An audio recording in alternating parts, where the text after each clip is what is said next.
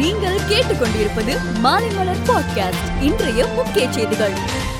முன்னூறு பேருக்கு அதிகமாக இருக்கும் தொழிற்சாலைகளில் சுகாதார ஆய்வாளரை நியமிக்க வேண்டும் என பணியிடங்களுக்கான புதிய வழிகாட்டு நெறிமுறையில் தமிழக சுகாதாரத்துறை தெரிவித்துள்ளது. கொரோனா நோய் தொற்று கட்டுக்குள் வரும் வரை தமிழகம் முழுவதும் உள்ள டாஸ்மாக் மதுபான கடைகள் மற்றும் பார்களை உடனடியாக மூட நடவடிக்கை எடுக்க வேண்டும் என எடப்பாடி பழனிசாமி வலியுறுத்தியுள்ளார். மத்திய சுகாதாரத்துறை இன்று காலை வெளியிட்ட அறிக்கையில் கடந்த இருபத்தி நான்கு மணி நேரத்தில் புதிதாக இரண்டு லட்சத்தி எண்பத்தி இரண்டாயிரத்தி தொள்ளாயிரத்தி எழுபது பேருக்கு தொற்று உறுதி செய்யப்பட்டுள்ளதாக கூறியுள்ளது. கடந்த பதினைந்தாம் தேதி நிலவரப்படி தினசரி பாதிப்பு இரண்டு புள்ளி எழுபத்தி ஒரு லட்சமாக இருந்தது. மறுநாள் இரண்டு புள்ளி ஐம்பத்தெட்டு லட்சமாகவும் நேற்று முன்தினம் இரண்டு புள்ளி முப்பத்தெட்டு லட்சமாகவும் குறைந்திருந்த நிலையில் நேற்று ஒரே நாளில் பதினெட்டு சதவீதம் உயர்ந்துள்ளது. இந்திய கொடி சட்டத்தின்படி காகிதத்தால் செய்யப்பட்ட தேசிய கொடிகளை மட்டுமே முக்கியமான தேசிய கலாச்சார விளையாட்டு நிகழ்ச்சியின் போது பொதுமக்கள் பயன்படுத்த வேண்டும். அப்படி அவர்கள் பயன்படுத்துவதை மாநிலங்கள் உறுதி செய்ய வேண்டும் என மத்திய உள்துறை அமைச்சகம் தெரிவித்துள்ளது. உத்தரப்பிரதேச தேர்தலில் சமாஜ்வாடி கட்சிக்கு ஆதரவாக திரிணாமுல் காங்கிரஸ் கட்சி களத்தில் இறங்கி வாக்கு சேகரிக்க போவதாக அறிவித்துள்ளது. பதினான்காவது ஜூனியர் உலகக்கோப்பை கிரிக்கெட் போட்டியில் இன்று நடைபெறும் இரண்டாவது போட்டியில் இந்திய அணி அயர்லாந்து அணியுடன் மோத உள்ளது